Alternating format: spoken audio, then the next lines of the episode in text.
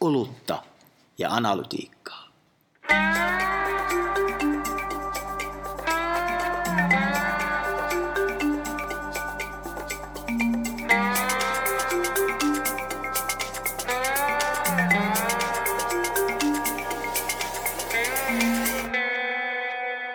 Olutta ja analytiikkaa. Jaakko, minkälaisia perustarpeita olet esimerkiksi tänään täyttänyt?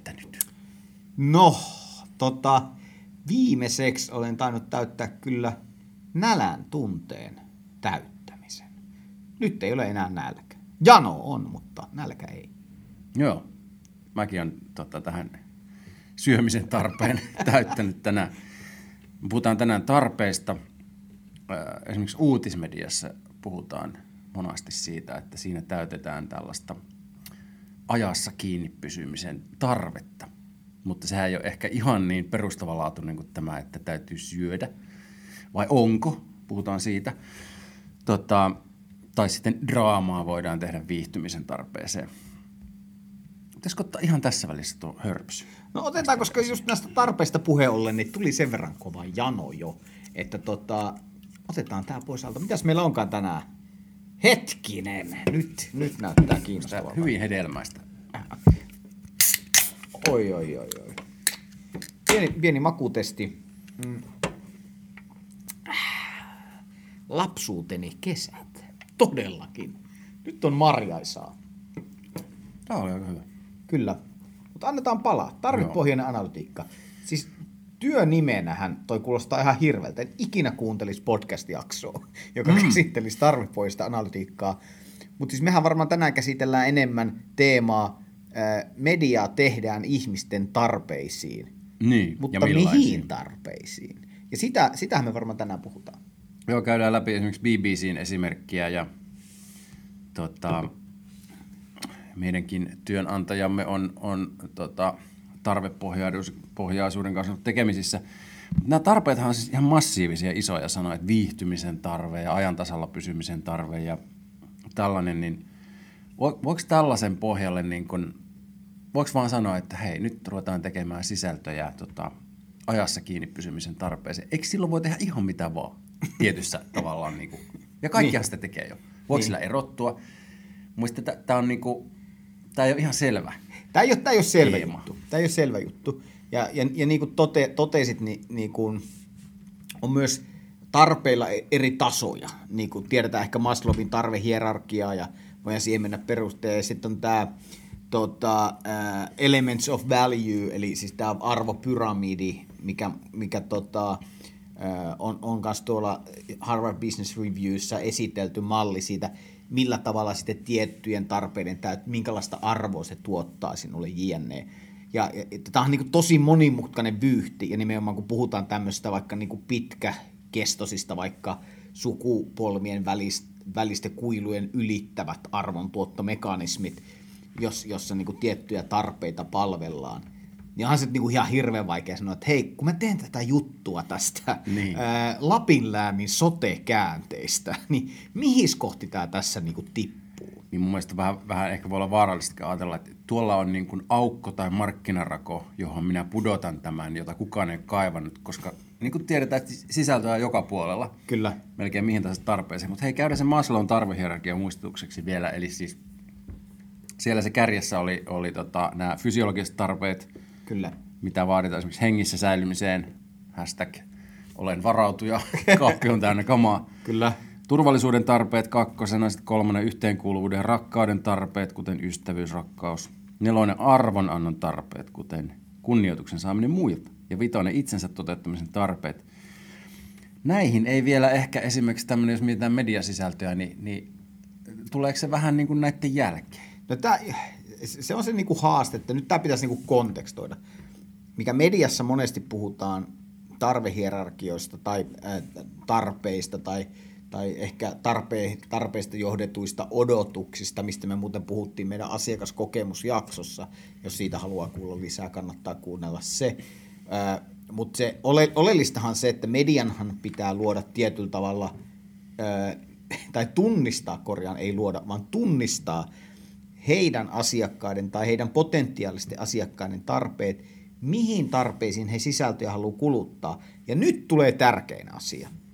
Ja heidän tulisi jollain tavalla luokitella sisällöt näiden tarpeiden mukaan.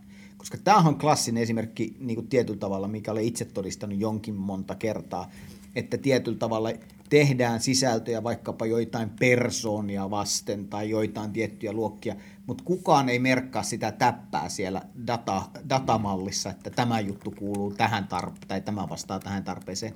Niin käytännössä katsoen koskaan ei voida tietää, kuinka paljon minkäkinlaisia sisältöjä onkin mihinkin tarpeeseen tehty ja mikä niiden vaikutus on ollut esimerkiksi tota, ää, asiakassuhteeseen tai, tai niin kuin, tota, onko saavutettu enemmän tavoittavuutta tai enemmän pitoa tai mitä ikinä. Ja tämä on ollut se, niin se historiallinen. Nythän tässä alkaa selkeää kehitystä tapahtumaan, että pyritään tai pystytään jo jollain tavalla luokittelemaan sisältöjä tiettyihin tarveluokkiin, mutta kyllähän se, niin se tärkein suhde, eli sen sisällön tuottajan ja sisällön välillä oleva suhde pitäisi saada johonkin taltuitua, että miksi tämä sisältö on tehty, mihin tarpeeseen, ja sen jälkeen ehkä alkaa ymmärtää sitä, että e, onko tämmöisen luokittelussa, onko tässä mitään järkeä, ja, ja, tai miten tämä ylipäätään pitäisi toimia, minkälaista informaatiota meille pitäisi tuottaa.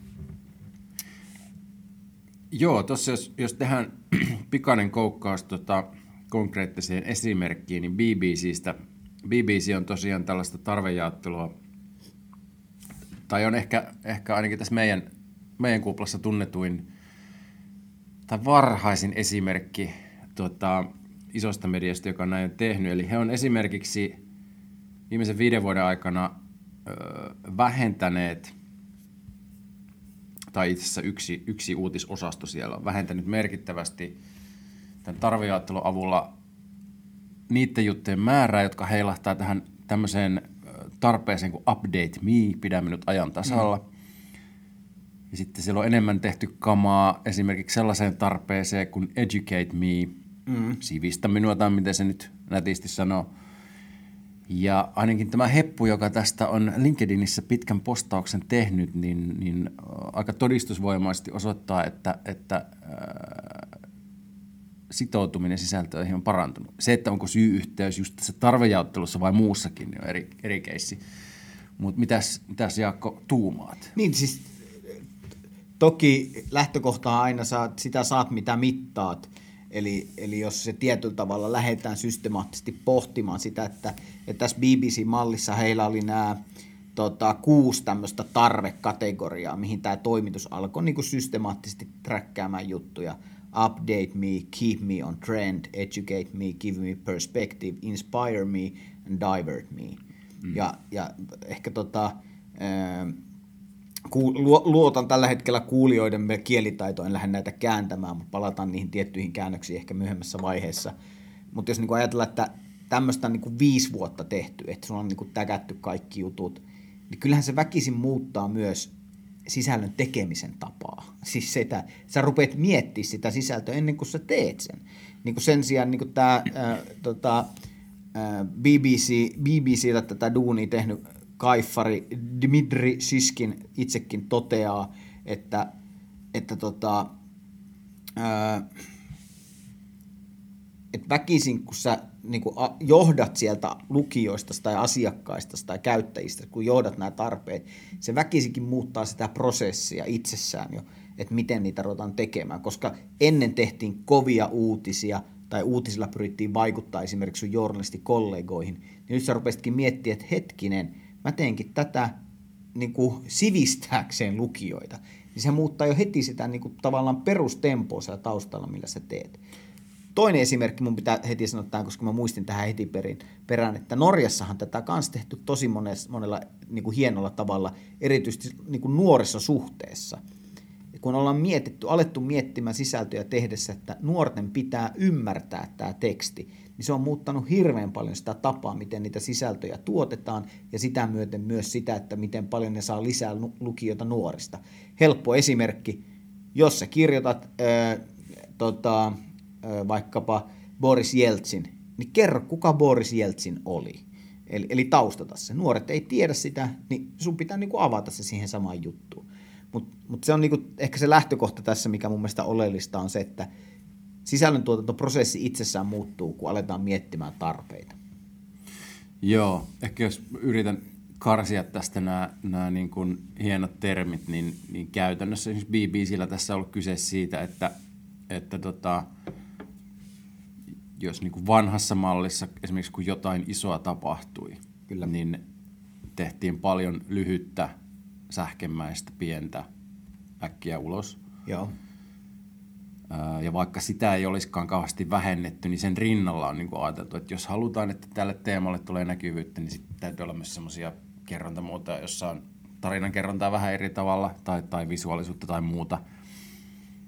Ja tälleen selitettynähän tämä ei kuulosta mitenkään, niin kuin, ja tämä ei olekaan mitään ydinfysiikkaa, mutta toi, toi tarvejaottelu ehkä antaa just semmoisen niin kuin näkymän, että tämä ei ollut ehkä balanssissa, että jos, jos mä nyt kärjistän, että jos sulla on sata juttua verkossa jonossa, jos 99 on niin kuin lyhyttä toteavaa säh- sähkettä, ei tietenkään näin olisi. Sitten niin. siellä on yksi hieno feature-juttu, joka kaikki lukee loppuun asti. Kyllä. Niin sitten voi ajatella, että ehkä ei tällä kompolla asiakassuhdetta lujiteta pysyvästi. Niin, niin ja, ja sitten se, että et silloin se voi se, niinku, se pohdinta ehkä muuttuu, tai se ajattelu muuttuu myös sen niinku yksittäinen juttu versus lukija tai käy, sisällön kuluttaja muuttuu enemmän semmoiseksi niinku holistisemmaksi mediakokemusajatteluksi, että ihminen tulee tämmöisen tarpeen perässä, joten mitä muuta me sille voidaan tarjota hänen vierailu aikana, kuin pelkästään tämä yksittäinen juttu, minkä minä tässä teen.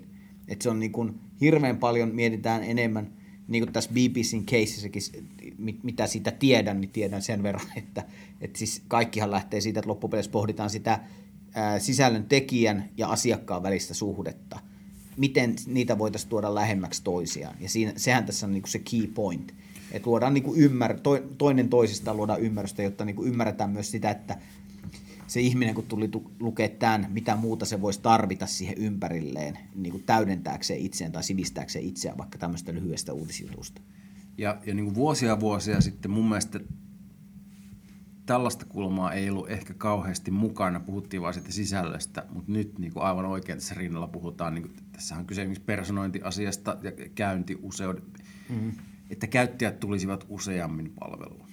Käyttäjät tulevat useammin käyttäjät. Muuhun, muihinkin juttuihin kuin siihen yhteen, jonka ne sillä kerralla niin. luki. Ja tässähän, jos nyt niin kuin koskaan haluaisi käyttää hetken, nostaa niin kuin suomalaista mediaa, niin Sanomahan tekee tätä erittäin taidokkaasti. Ja Sanomien tapauksessa esimerkiksi se näkyy siinä, että heidän tavallaan ne luetut jutut per vierailu tai käyntitiheys per vierailu on ihan ylivoimaisia verrattuna muihin kaupallisiin toimijoihin. No Alma siinä tulee ihan mukavasti perässä, mutta kyllä Sanoma, mm. se tapa, miten he pystyvät esimerkiksi Hesarissa ää, niin kuin tätä työstää, niin on, onhan se niin kuin ilmiömäistä, että miten he ovat pystyneet rakentamaan tämmöistä niin kuin holistista asiakasajattelua siihen lukuhetkeen, mitä muuta sä tuut sinne lukemaan. Sanotaan se nyt tässäkin suoraan, että, että on suuri myytti, että jos joku vielä jossain kuvittelee, että, että tätä käyntiuseutta kasvatetaan niin kuin räjähdysmäisesti pelkillä hyvillä sisä, sisällöillä, niin tuota, tuossa on ovi. Vaan ei, kyllä se, kyllä se on se, se personointi, joka, joka niin kuin sinne konehuoneeseen niitä paukkuja tuo. Eli, eli tiettyjä osia automatisoidaan niin, että, että eri porukat näkee ehkä vähän eri juttuja paremmin Kyllä. omiin tarpeisiin. Juuri näin. Sä, sä mietit, kun sä tuut tuohon asiaan, sä ymmärrät, mitä seuraavaksi, mitä tähän voisi liittyä. Ja tämä on just semmoinen informaatio, mikä on niinku tosi tärkeää, mikä niinku syventää sen personoinnin kykyä olla, niinku, tai miten, se, miten media voi olla henkilökohtaisempi. Tämä on nimenomaan niitä keinoja, millä sitä tavallaan tapoja syventää tätä median kykyä olla henkilökohtainen, niin tämä on niin kuin yksi kriittisimmistä tavoista. Eli saadaan ymmärrystä, semmoista kontekstuaalista ymmärrystä sisällöistä, mitä ikinä et koneoppimisella pysty saamaan. Ja t- tota, haluan vielä tässä niin kuin räntissä niin päättää sen, että koska tota, mun mielestä niin kuin oleellista on, on tietyllä tavalla ymmärtää semmoinen yksi pieni juttu, mikä monesti, me puhutaan ihm- tässä asiassa, että vaikka me puhutaan ihmisten tarpeista, me ollaan niin kuin kategorisoitu ihmisen tarpeet, on ne Maslowit tai on ne niin kuin BBCn case, nämä edellä mainitut kuusi, kuusi tarvetta. Kun sä teet sitä sisältöä, eihän se lähtökohta kuitenkaan ole se, että se ihminen siihen tarpeeseen sitä sisältöä välttämättä kuluttaa. Se on ihan, niin kuin, voisi, voisi jopa sanoa tietyllä tavalla, se, se on niin kuin alkuvaiheessa jopa sekundääristä oleellisempaa on, että se alkaa sillä, että sitä ruvetaan miettimään. Sen jälkeen ruvetaan seuraamaan sitä, että no pitikö se oletus paikkansa, ö, miksei pidä paikkansa, ö, mitä muuta se ihminen tuli kuluttamaan esimerkiksi niin kuin viihtymiseen, mitä me ajateltiin, että se tulee kuluttamaan viihtymiseen. Ja tämä on niin kuin tosi tärkeää myös ymmärtää, että nämä on kaksi ihan eri asiaa. On se, että mihin tarpeeseen ajatellaan synnytettävän ja mihin tarpeeseen ihmiset niitä kuluttaa.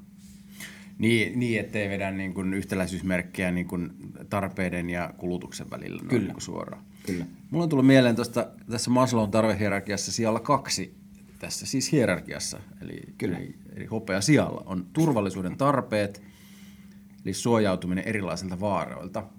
Niin tässähän nyt voi halutessaan nähdä esimerkiksi, kun on, on tämmöinen kriisi, että, että käytännössä sota uhkaa, Kyllä. En- en kai liioittele, sota uhkaa Suomessa, tai ainakin leijuu Euroopassa sillä tavalla niin kuin äh, Uuden tyyppisenä pilvenä, jos näin niin, sanoa. Niin, niin, tota, niin ei tässä nyt pitkä ajatusloikka tarvii mun mielestä olla siihen, että sit kun tarpeeksi paha on tilanne, niin, niin se turvallisuuden tarve näkyy myös siinä luotettavan tiedon, että sitten, kyllähän me nyttenkin tiedään isoissa kriiseissä, ei tarvitse olla sotaa, että ihminen hakeutuu niin kuin tiettyjen niin kuin legacy-medioiden ääreen, Kyllä. mutta että jos olisi sota, Kyllä.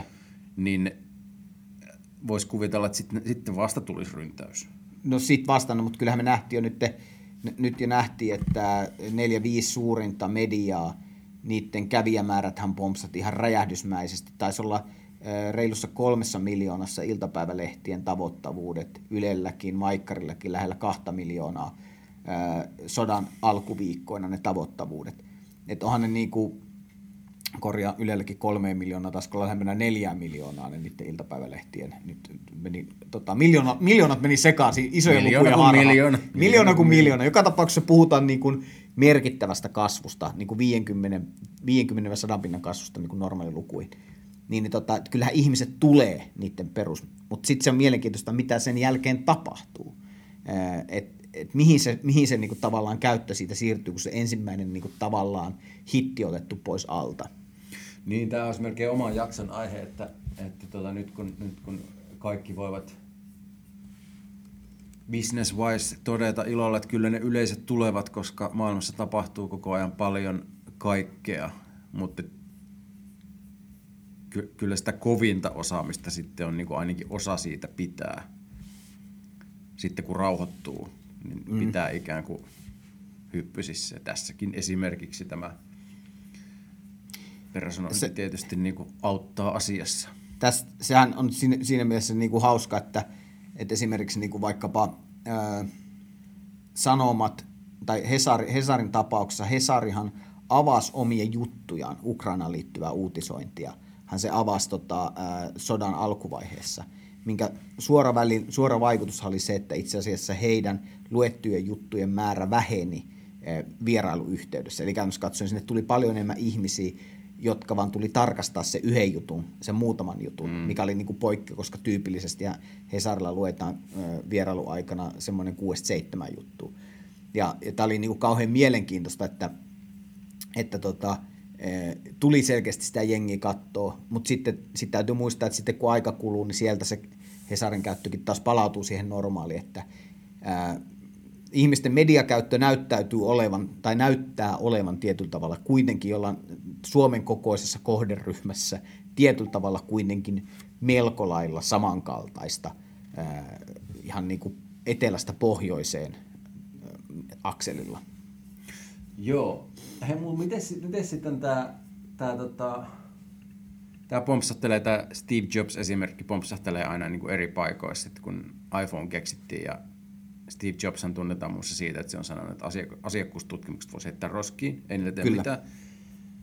Ja niin kuin, kukaan Mä- ei etukäteen osannut kai- kaivata iPhonea, niin, niin onko semmoisia, voiko niin kuin tarpeita synnyttää? Mä haluaisin Steve Jobsia ojentaa tässä sanon, mm. sanonnassa. Huonoja asiakastutkimuksia ei tarvita mihinkään, mutta kauhean mielellään tarvitaan asiakasymmärryksestä, asiakasymmärryksestä hyvin johdettua eh, tuotekehitystä. Sitä tarvitaan. Kyllä. Sitä, se, nämä, on, nämä on mun mielestä niin kuin kaksi, kaksi asiaa, että semmoista niin kuin raporttiin johtavaa tutkimusta harvemmin niin kuin tarvitaan enää nykyään, mutta semmoinen, jos sä mietit operatiivista tai taktisen tason johtamista, niin siellähän se asiakasymmärrys ja varsinkin sieltä semmoisen johdettavan insightin ymmärrys on tosi tärkeää. No, Joo. jo. Mutta jos, jos Steve Jobs tarkoitti, tarkoitti sitä, että, että kannattaako ihmisiltä kysyä, että haluatko sinä tällaista ja Niin. tällaista, niin tässä mä oon Steve Jobsin kanssa samaa mieltä. No, se on totta. Eihän ihminen... Voi kysyä, Kyllä. vaikka haluatko niinku ko- kookospähkinämakusta leipää syödä. Voin mä maistaa. niin, niin. Tästähän me ollaan myös puhuttu aikaisemmissa jaksossa, että että jos niin semmoista niin Uber-asiakaskeskeisyydessä, missä sä vaan palvelet niin kuin asiakkaiden tarpeita odottaen, että syntyykö joku uusi tarve, mihin minä isken omalla mahtavalla tuotteella, niin, vaikea, vaikea on myös siihen, vaan kyllähän se on niin kuin tietyllä tavalla, jos nyt sallitaan tämmöisen äh, konsulttisanan käyttö kuin dialogi, niin, eli se on jollain tavalla sinne sun asiakasrajapinnassa, ja, ja, ja sitten se on jonkinnäköinen sun sivistynyt arvaus siitä, mihin se menee. Nyt täytyy muistaa, iPhonehan ei syntynyt tyhjästä. iPhonea edelti iTouchit, iPodit. Siellä oli kyllä se flow oli ihan niin kuin mun mielestä täysin symmetrinen, eli mitä kohden se meni, ja ihmisillä oli jo kännykät. Se oli vaan niin kuin tietyllä tavalla, ja se mitä iPhone aluksi oli, on ihan eri asia, mitä se oli jo viiden vuoden päästä siitä, mitä se on. Ja kaikki se, mihin suuntaan se on kehittynyt, on johtunut pitkälti siitä, että se on niin kuin hyvin iteratiivista se koko tuotteen kehittäminen. Mutta niin kuin tässäkin todetaan, että, tai tässäkin kun me puhutaan, niin kuin, mitä merkitystä ihmisten tarpeilla on, niin mun mielestä se merkitys on ehkä oleellisempaa sille, että ymmärretään, mitä tuotetaan. Se on tärkeämpää, että siitä lähdetään. Ja sitten sitä vasten verrataan. Tämä on vähän niin kuin mistä me ollaan puhuttu ennenkin. Jos haluat mitata, mikä sulla pitää ihan ensimmäisenä olla? Tavoite. Ja jos, et, jos sulla on joku tavoite, niin sitten sulla varmaan kannattaa tavoitteet olla mahdollisimman ymmärrettäviä. Miksi sä teet jotain tiettyjä juttuja ja mitä sillä saavutat sillä tiettyjä juttuja tekemällä. Ja tätä suhdetta koko ajan peilata. Tuohon vastaan omaan kysymykseen, voiko tarpeita synnyttää, niin muista tuossa on semmoinen kohta, kun, kun luovalla alalla kuitenkin ollaan, että ei kannata liikaa miettiä, kannattaa muista vaan kokeilla ja vähän häröilläkin. Se on tietysti, jos, niinku, jos niinku häröilee vuodesta toiseen, tekee koko ajan samat virheet, eli, eli vaikka sisältöjä, jotka ei osu mihinkään tavoitteisiin, niin se ei mene sitä ihan putkeen, mutta että, mä oon kyllä sitä mieltä, että, että tavallaan niin kuin tarpeita voi jossain määrin luodakin. Tarpeita, no... Siis en, en tarkoita semmoisia perustarpeita kaltaisia niin. tietenkään, vaan niinku niin. semmoisia niinku mikrotarpeita. Mitä ne on? no, no, siinä on ehkä sitten niinku tavallaan se, mistä sä ehkä mun mielestä puhut, sä puhut ehkä enemmän odotuksista, miten tarpeet tyydytetään. Ni, niitähän pystyy muuttaa. Ja tässä esimerkiksi, jos mietit nälän tunnetta, niin, niin meillähän jatkuvasti luodaan koko ajan uusia tapoja tyydyttää nälän tunne. Mä en koskaan nuorena tiennytkään, että jos mua väsytti urheilusuorituksen jälkeen, että mun olisi pitänyt syödä Snickers-patukka, koska sen jälkeen se tasoittaa mun sokeritasapainot. Mutta nykyään mä tiedän sen, koska kiitos mainonna, mulla, mulla on annettu tämmöinen ymmärrys, mm-hmm. että urheilusuorituksen jälkeen pitää syödä Snickersia. Mutta siis niinku tota, äh, mut näin se, siis, sit, sittenhän se tullaan siihen, että miten niitä tarpeita tulkitaan millä tavoin ihmiset täyttää niitä tarpeita, minkälaisilla odotuksilla ne ajattelee, miten toimimalla. Ja, ja tota, et siellähän on paljon niinku tämmöisiä niinku funktionaalisia, on emotionaalisia, on niinku elämää muuttavia tietyllä tavalla kuitenkin ne rakenteet, että miten sä ajattelet, että sä täyden, täytät sitä tarvetta. Ja, ja tota, siitähän syntyy sitten se tietyllä tavalla se koko value mapping tai se arvonluontikartta, että missä, missä bisneksessä yrität olla, että esimerkiksi iPhone, no tietää, Applehan tietyllä tavalla onnistunut kauhean hyvin semmoisessa niin kuin brändimielikuvassa tai ylipäätään tuotemielikuvassa siinä, että ne tuotteet on tavallaan arvokkaampia kuin ne tuotteet itsessään on ihmisille. Ihmiset kokee niistä niin kuin enemmän arvoa. Että niillä ei vaan sitä funktionaalista arvoa, koska se funktionaalinen arvo on niin kuin perustasolla niin kuin Maslow-hierarkiassa, se on sillä pohjalla. Et siellä on kaikkea niiden kilpailu, mutta mitä ylemmäksi sä pääset vaikka sinne niin kuin emotunnetasolle tai jollain tavalla elämää muuttavalle tasolle, niin silloinhan niiden, jos sä pääst, pystyt semmoisia tarpeita täyttää sun mediapalvelullasi, niin silloinhan sulla on niin kuin aika iso ö, rooli sen ihmisen elämässä, mikä on niin kuin hirveän vaikea korvata. Sen takia mä esimerkiksi sanon, paikallismediat on mun mielestä, ne on niin kuin emotionaalisia – siellä voi olla jollain tapaa jopa niin kuin elämää jollain tavalla muuttavia, tämmöisiä niin kuin tavallaan arvonluontimekanismeja ni, ni, niillä medioilla suhteessa niihin tarpeisiin. Verrattuna taas joku semmoinen, että jos sä pusket sitä bullettingia uutisia, niin se on niin kuin nyky, nykypäivänä melkein ihan sama, että onko se niin kuin uutismedia vai onko se Twitter, mistä sä niitä asioita seuraat. Tässä onkin hyvä aasinsilta luotettavuuteen, koska, koska kyllähän toimittajat, itsekin entisenä sellaisena tavallaan niin kuin, toimittajat paljon enemmän toivoo, että olisi olemassa kollektiivinen luotettavan tiedon tarve, siis niin kuin massatasolla, että kaikki ihmiset kaipaa, tai melkein kaikki ihmiset kaipaisivat niin kuin perustavanlaatuisesti luotettavaa tietoa. Ja kun mehän tiedetään, että se semmoisen niin hardcore luotettavan tiedon kaipaajien määrä ei, ei ole ehkä semmoinen, niin kuin, se ei ole niin iso kuin me toivottaisiin. Sen takia on, senkin takia on minusta tosi tärkeää ottaa huomioon nämä kaikki muut tarpeet, niin kuin vaikka se viihtymisen tarve ja, ja sitten niin kuin erilaiset muutkin tavat vastata tähän asiaan kuin se, että onko se sisältö itsessään kiinnostavaa vai ei. Niin, niin toi, toi on kauhean kiinnostavaa, että niin kuin tavallaan media itsessään toivoo, että ihmisellä olisi tarve tämmöiseen asiaan, mitä ihmiset itse ei artikuloi, että minulla on täm, tämmöiseen. No okei, me tiedetään joistain tutkimuksista, että esimerkiksi vanhemmilla, vanhemmilla ihmisillä toi on ehkä totta, nuoremmilla ihmisillä se ei niinkään ole totta. Siis et, siis, et, et, ja tämä on nyt mun mielestä se, niin se ydinpointti, että että semmoista kollektiivista käsitystä esimerkiksi luodettavuudesta ei todellakaan ole olemassa. Se, sehän, sehän joissakin kyselytutkimuksissa itse nuorilla korostuu, mutta se probleema on se, että sit kun sinne menee vähänkin syvemmälle, että mitä se niitä tarkoittaa, niin toiselle se voi olla sitä, että se natsaa just omaan maailmankuvaan, mm. ja toisessa ääripäässä voi olla se, että, että pystyy ymmärtämään median niin kuin yhteiskunnallisen merkityksen silloinkin, kun ei ole samaa mieltä sen kanssa. Nehän on ihan ääripäitä. Kyllä. Eli tavallaan niin kuin luottamus semmoisena heittosanana, niin se ei tarkoita vielä oikein mitään. Niin, ja silloin, silloin se ei ole kauhean, niin kuin, voisiko sanoa, toiminnallinen tarve, mitä vasten voisi esimerkiksi sisältöjä tuottaa. Et se on enemmän semmoinen niinku brändimielikuva, oot sä luotettava vai niin, et. Niin, kyllä. kyllä. Että oot se niinku kiinalainen verkkokauppa vai suomalainen verkkokauppa. Niin tämä on vähän, no okei okay, nyt en halua bässää mitään verkkokauppoja, mutta, mutta, tota, mutta kyllähän se niinku todennäköisimmin mä luotan suomalaisen verkkokaupan esimerkiksi tuotepalautusmekanismiin kuin kiinalaisen verkkokaupan.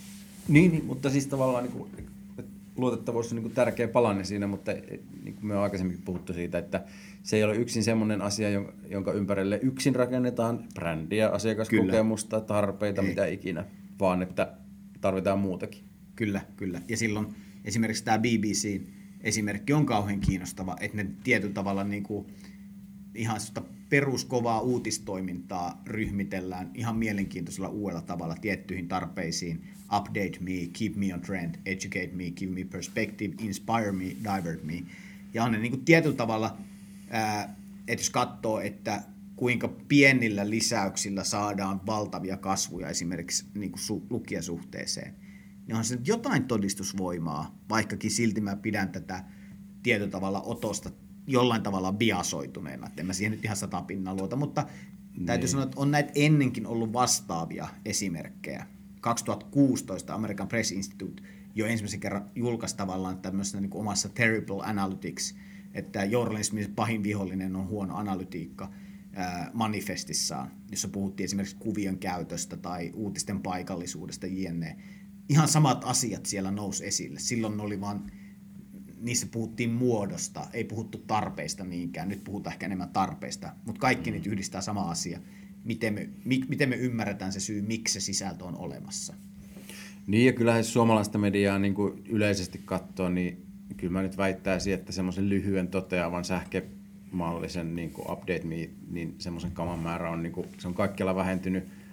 Feature-tyyppinen kerronta on niin kuin tullut, tullut tota 5-10 vuodessa niin kuin tä, niin kuin täysin niin kuin päivittäismedioihin tuolta aikakauslehtipuolta verkkoa. Ja siis tavallaan on, niin kuin, jos nyt tuommoisen niin tarve-gridiin heittäisi suomalaisen median päälle, niin, niin se, se uusi juttu olisi, se toisi semmoisen niin käsityksen, että minkä verran tähän mitäkin. No sepä Ehkä se. joku sitä tekeekin. Ottakaa yhteyttä, jos joku.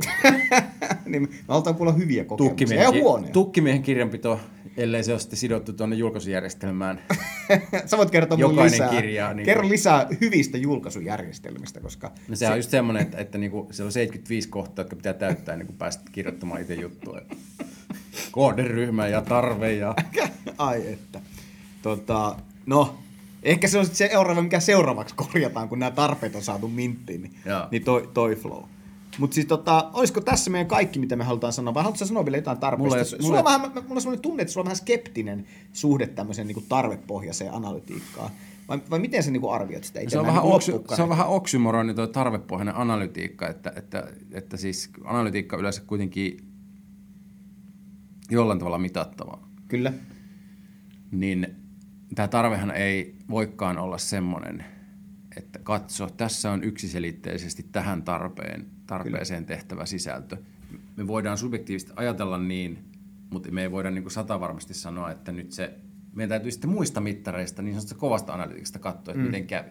Kyllä. No nyt tässä BBC-esimerkissä niin kuin, ainakin joidenkin lasien läpi, niin voidaan sanoa, että niin kuin kävi hyvin, mm. mutta oliko se syy-yhteys just ne tarpeet vai, vai, vai mikä, niin, niin. Vai onko se onnekas sattuma?